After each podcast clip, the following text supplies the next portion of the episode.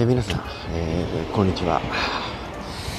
あるいは、えー、おはようございます、えこの放送ですね、夜にリストしている場合は、えこんばんは。えー、イカ市川第148回目の、え放送でございますけれども、えっと、まあ、実はですね、え本日日付はですね、2022年10月の20日の、えまあ、木曜日、今は、えお昼なんですが、実は今から12時間ぐらい前、つまり、え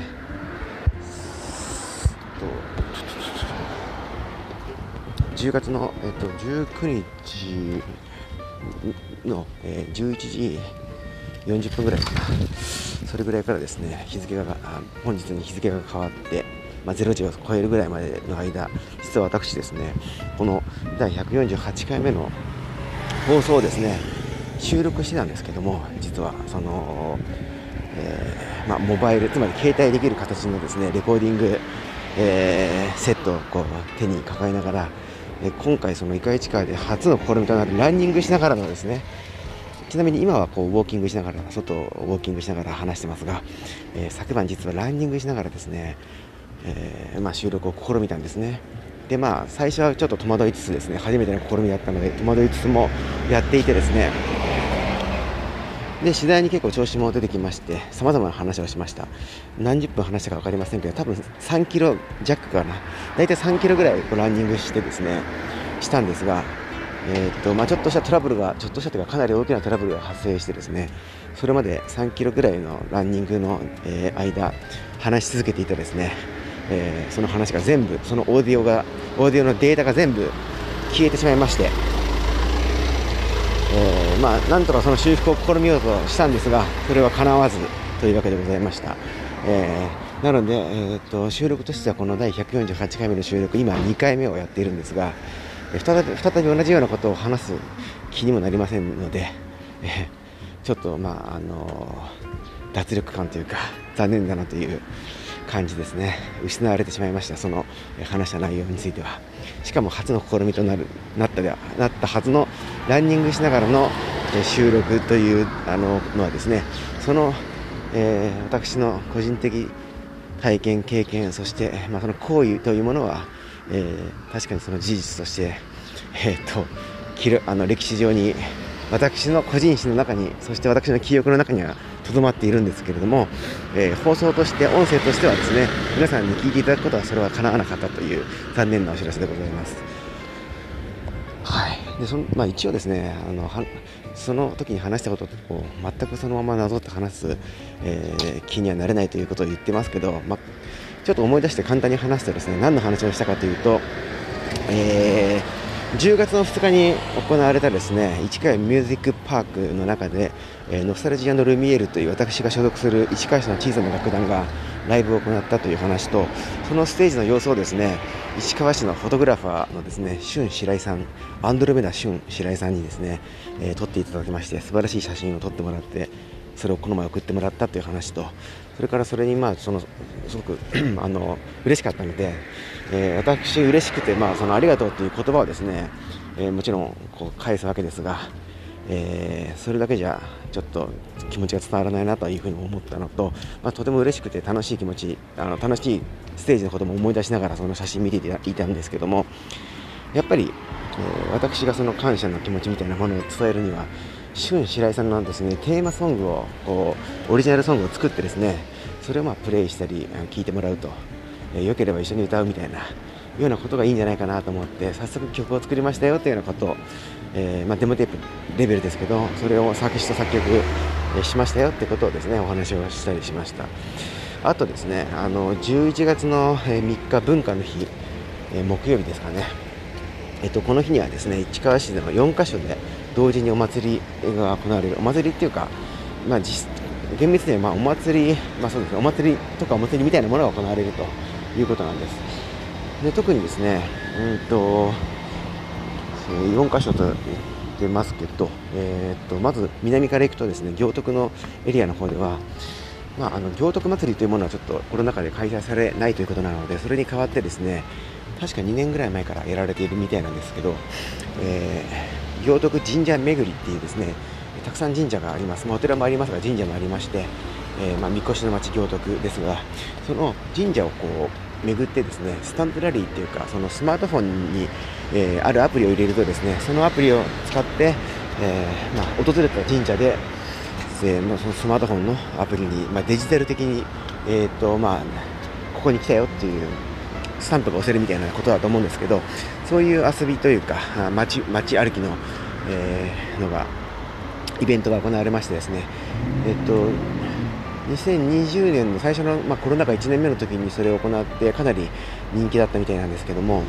さらに去年はあの前年を上回るたくさんのお客さんが来られていたということです。でおそらくですね今回今年11月3日のそのえ、神社巡りはもっと多くの人が参加するんじゃないかなというふうに私は見ております。はいまあ、その実際にアプリを入れてあの参加した人数というものとそれプラスその、えー、まあ、ゲームというかそれには参画スタンプラリー自体には正式にはエントリーしてないけれども、まあ、あのそこの、えー、にぎわいに参加してですね、まあのいろいろと街歩きとかその日に行徳エリアで楽しむという人も含めると相当な数に上るんじゃないかなと思いますちょうど先週のですね、えっと、10月の十何日、16日でしたっけ、えー、十何日かな、なんか、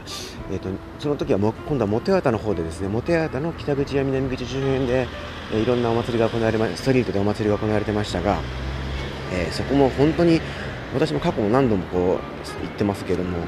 今年はものすごい見たことないような人とかですね、えー、例えば八幡の北口の八幡一番街商店会を人が埋め尽くしていたっていうような光景を見たりしているので、まあ、皆さんそういう楽しいことっていうものに渇望してると。もうまあずっと我慢してきたりですね、まあ、あのステイホームとか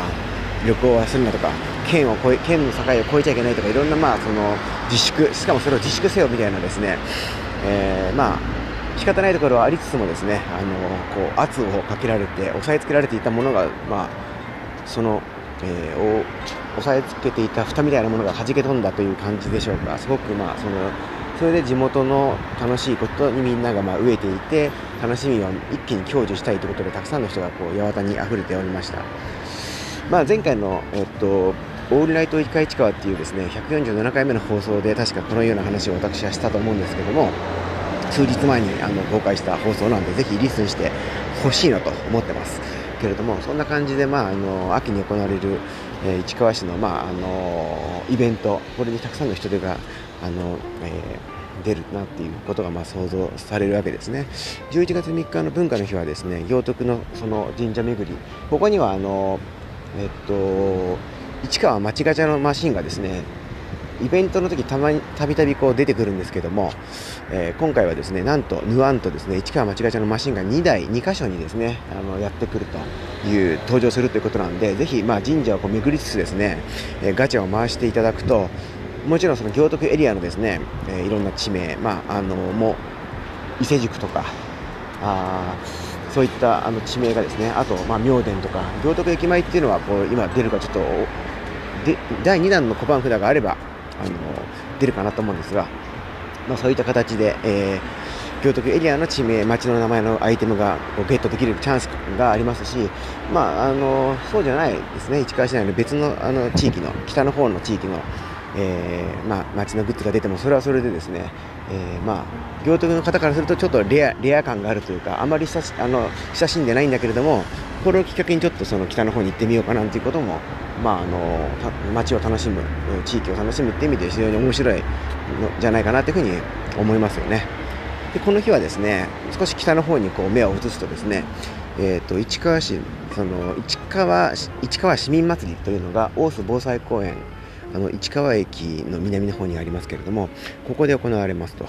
いうことですね。ここはもう本当にあの市川市を代表今名前からして分かる通り市川市を代表するそのお祭りでですね本当にいろんな催しが行われいろんなお店が出てってますというわけです。それからそこからですねあの方角的には東の方にこう目を転じるとですね元八幡と JR でいうと元八幡と下総中山の間そして京成の鬼越駅が実は最寄り駅なんですがあの日系コルトンプラザというですねコルトンプラザというあの場所がありプレイスがありますがこの日系コルトンプラザではですね、えー、そのコルトン広場の方では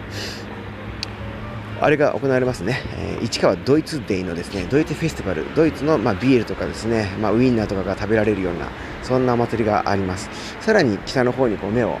北西の方に転じますと住所としては中国分に当たるんでしょうかあの数年前にこうできました、まあ、5年ぐらい前45年前にできたとですかね。えっと、えっと、道の道の駅市川ですね。道の駅市川でですねあのこちらでイタリアなんとかフェアっていうのが行われるというはずです。ちょっと今もしかしたらノイズがすごいかもしれませんがこのノイズは何かというとストリートノイズっていうかロード。あの今私があの立ってる場所がですねえーと、ここは名前はちょっと分かりませんけどある歩道橋なんですね。市川市のその鬼高にある産業道路というところにかかっているですね歩道橋でですね、えー、歩道橋の上振り返り焼けつくような夕日が今心の地図の上をえー、照らすよ、セブンティーンズマップってあの尾崎豊の17歳の地図、セブンティーンズマップっていう曲がありますけども、まあ、歩道橋っていうのが出てきますけれども、そんなこんなで私、今、歩道橋の上にいて話しているんで、下をですねひっきりなしに、あのー、自動車がですね、えー、東から西へ、西から東へ、東へ西へっていうあの井上陽水さんのですね曲がありましたけども、そんな感じであの東西に伸びるこの道路の、えー、をですね道路がを車がひっきりなしに、えー、移動していると走っているという状況で私はその上空で話をしております。まあ、東を見たり西を見たりあるいは南や北をちょっと見てみたりしているというわけでございますが、えー、まあそんな感じで11月の3日文化の日は市川市内で4つの祭りが東西南北で行われますけれどもこの4つの拠点はあのー、まあ、もちろんえー、市川市内といえどもですねかなり場所はですね分散しておりましてここをまあ一つ例えば先日始まった市川市のシェアサイクルというものを使って移動するのも一つの手ですけどね、えー、そのシェアサイクルで移動するのも手ですしああとですねこの日限りなんですがそのイベントが行われるということであの4つの拠点をバスバスがですね結ぶシャトルバスっていうのが出るようなんですね。かなりの頻度であのたくさんひっきりなしにそのバスが出るようなのでこれを利用するっていうのも手だと思います。でその、えーと、2日後、11月の5日のですね土曜日にはエドロックが久しぶりにあの開催されますが今回はですねエドロック川ミューっていうですねちょっとタイトルが少し変わっています。エドロック川ミュー川ミューというのはカタカナで川ミューですけど川のミュージアム川のミュージアムまあ、江戸川のほとりでアートに親しむイベントっていうことをより強調した形になっています。もともと江戸ロックにはそのアートとミュージックっていうことがありますけれどもあのコンセプトとして込められていますがその中でよりアートミュージアムっていうものを前面に出したということでございます。というわけで一旦ちょっとですね私お腹が空いてきたんで、えー、お腹を満たすためにこの収録を一旦、えー、停止して再びどっかまたあの話を継続したいと思います。それでは一瞬えー、さよ一瞬のさようなら。また再びお会いしましょう。See you again.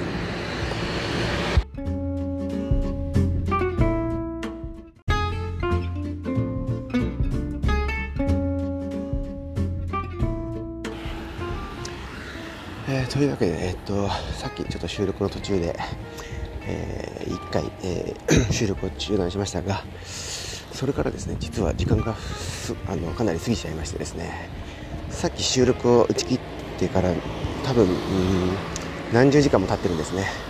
すで、えー、に日付も変わってまして先ほどはですね、えー、2022年の10月の20日のお昼ぐらいお昼正午ぐらいだったんですけれども今は、えー、10月の21日翌日のですね午前8時27分というわけでだいぶ時間が時が流れましたがえー、っとそして時刻は今、まあ、さっき言ったみたいに朝でございまして、えー、実はあのこの収録を停止していた期間に何をしたかというと、まあ、いろんなことをしたんですがそのうちの一つがですね、えー、自転車でですねあの鬼高の方から自転車自転車に乗りまして、えー、河野台の方まで行ってきました。何をしに行ったかというとあの、えー、純菜池緑地のですね、えーまあ、地図をえ地図でいうとですね、まあ、右上つまり、えー、池のほとりの、えー、少しまあその外外っていうか池のその周回コースみたいなのが公園になってますけれども、えー、北東に当たるんですかね池の。まああのそこの辺りにですね、え、カフェトゥリービーというですねあの素敵な雑貨カフェがありまして、えーと、とそこがまあ、え、まあカフェがある場所を仮に2階とするとですね、えー、そこから見ればそのえー、ワンフロア下にですね、まあ、ギャラリーがありましてアートギャラリーがありましてここでですね総美さんこと総宮ひとみさんの、えー、個展が開催されておりましてこれに行ってまいりました。実はあの10月の22日の土曜日までかな、えー、なので、今日から見ると明日まで昨日から見れば明後日までという、え、ちょっと分かりづらいですね。10月の22日の土曜日まで開催中の総宮ひとみさんの個展、えー、に行ってまいりまして。でえー、っとまあそこには総宮さんも在廊そこにいらっしゃったのでいろいろとその作品の一点一点についてですねこれはどういう、まあ、まず見た感想をお伝えしたりこの色この色がいいですねとかあの、まあ、これこうお伝えした後にですねちょっとまあ少しだけ質問もしてみたりして例えばここにある作品を書き上げるのあの作り上げるのに、まあ、基本的にその一部を除いてまあ絵画作品なんですが、まあ、キャンバスに描いてるものとかあとスケッチブックに描いたものなどいろいろあるんですが、えー、それをこう制作期間を聞いてみたり、あのまあ、いろんなあの絵のモチーフというかそういうものあの聞いてみたりですね、まあ、あのよくあるクエスチョンを投げかけていろいろと会話を楽し楽しんでいたんですけど、まあ、素敵なこの絵があの絵の数々が展示されていますので、まあ、行ける方はですね10月の22日土曜日の夕方5時まで開催中ですので行ってみてください。そしてそのまあ上の階にあるカフェトゥリービーカフェの方ではですねあのまあいろんなコーヒーコーヒーが確か3種類ありましてえケーキもいろいろあるんですが私はその中のですねコーヒーは奥市川コーヒーそしてケーキは奥市川チーズケーキというですね奥市川、まあ、あの河野台の辺りを、まあ、純菜池とか、えー、あるいはその近くの江戸川とかですねあの辺りを中心として、まあ、奥市川というふうに、えー、呼んでいる人たちがいるわけですけれども、まあ、その名前を付けたコーヒーとケーキをいただきましてちょうど、まあ、トリビーのあのお店の方ともですねその名前の由来とかちょうどその,、まあ、そあのいろんな話をいたしまして。えっとあとあのちょうどお店見ていたらおお店じゃないカフェカフェじゃなくてその下のギャラリーを見ていた時に絵を見ていた時にですねちょうどあの 他のえー、っとまあお客さんもやってこられまして1人がですねあの、まあ、2人お二人でこうやってきたんですね。で1名がですねあの京王不動産管理河野台のあの不動産会社さん不動産管理の会社のですね、えー、やられている、えーまあ、宮田さん男性の宮田さんという方がいらっしゃいまして私たちも非常に親しくさせていただいてます。あのアトリエ029アトリエお肉の、えー、まあ、物件あのフリースタイル地下で、まあ、企画とかプロデュースとかをしたコンセプトを作ったりブランディングとかあのプロモーション広報とかをしていた時期がありましたけどもえっとここのですね、まああのまあ、持ち主オーナー所有者さんというのが京葉不動産管理さんでそれをまあ宮田さんの奥さん妻さんと私は最近誰かの男えーと、誰かの妻にあたる人のことを、まあ、るの妻っていうふうに言うとちょっと、えー、ぶっきらぼすぎるというか過ぎるんで「さん」をつけて妻さんというふうに呼んでます。この呼び方はですねえっ、と脚本家のですね坂本裕二さんという方がその作品の中で使っていた表現だったんで確かカルテットっていうドラマだったと思いますけども 弦楽四重奏のカルテットを題材にしたドラマテレビドラマでその中で妻さんっていう言葉をこう夫さんかな、まあ、そんな言葉を使っていたんでそれをこう私も最近本当によく使うようになりましたが宮田さんの、えー、妻さんがいらっしゃいましてあの以前にそのアトリエでお肉でお会いしたこともあったりして面識はあったんですがご挨拶をしました。それから、まあ、その、えー、っと宮田さんが 一緒に来られていた方がちょっと正式正式なというと変ですけど名字はお聞きするの聞き忘れちゃいましたけども、えー、めぐみさんというですね、えーと、ピアノの先生をされているお方でございまして、まあ、あのいろいろと、まあ、談笑談笑というか、まあ、談笑の章の方笑う方がちょっと多かったかなと思いますが、えー、ちょっとあのひとときの交流を楽しんだと。こういうのもですねなんか地元市川市の、えー、で活動されているアーティストの方の展覧会に行った時に直接知ってる人とかそうじゃない人とかあんまり関係なくですね少し交流ができるというのもこの私シャイなシャイであまり社交的じゃない私のストレジ鈴木でさえもですねそういうことがまあ割と自然に肩に力入れずにですねえー、まあ、できるというのもこの地元地域で活動することのなんか利点かな利点というかいいことかなというふうにも思っています、まあ、カフェも非常に素敵なのでですね、えー、行ったことないっていう人はぜひ行ってみていただきたいなというふうに思います、はい、で、えー、っと今日から見ると明日12月10月の22日はですねあの土曜日あの明殿でですねあの稲村ジェーンさんが、えー、率いるゲートゲートさんがですねあのこれ昨日もお話ししたのかちょっとすでに忘れてしまったんですけれどもゲートとですねそれから東西線の、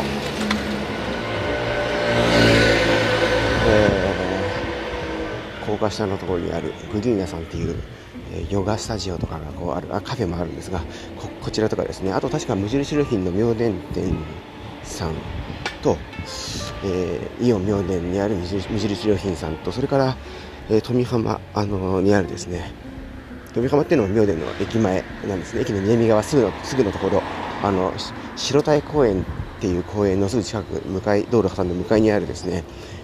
え確かガストが今あったからもうないのかな。ちょっと松本教師とかの近く向かいとかなんですけども、えー、パブパブじゃないや、えーリカジャック富浜店というですね酒屋さんですねお酒専門店。確かこの4つの店舗拠点でですね、えー、合同の企画がありましてこれあのスタンプラリーっていうのがスタンプラリーを行うっていうのがありまして、まあ、これが明日行われるということで結構盛り上がるんじゃないかなというふうに思っております。はいまあ、そんなこんなで、えっとたえっと、ちょっとあの収録が2日にわたりましてですね、えー、ちょっと慌ただしいというか聞いてる人もなんだかよくわかんないことになってると思いますがまあ、えー、今今日は10月の下旬ですけども2022年の、えー、天気がいい日は結構過ごしやすい、え雨とか降っちゃったりするととても寒くて、えなんか気持ちさえも、え冷えてしまうっていうようなこともありますけども秋は非常に体調とかあとあのその気候の変化だけじゃないと思うんですがなんかえー、そういうものに影響を受けて気分の浮き沈みというか沈みが結構多くなるというのは多くの人にはあるみたいなんですねどうやら。というわけで、えー、本当に気をつけていただきたいなと思います。それでは、えっと、本日はこの辺で「イカイチカ第148回目の2回目収録としては、えー、まあ、実際には失われてしまったオーディオデータもあるんですが改めて気を取り直して収録し直した2回に分けて収録し直した148回目は、えー、っと、こんなところで終了したいと思います。私、これより下総中山ステーションから、えー、電車に乗って、ちょっと市川市を離れたいと思います。それでは、また耳にかかりましょう。ノスタルジー鈴木でした。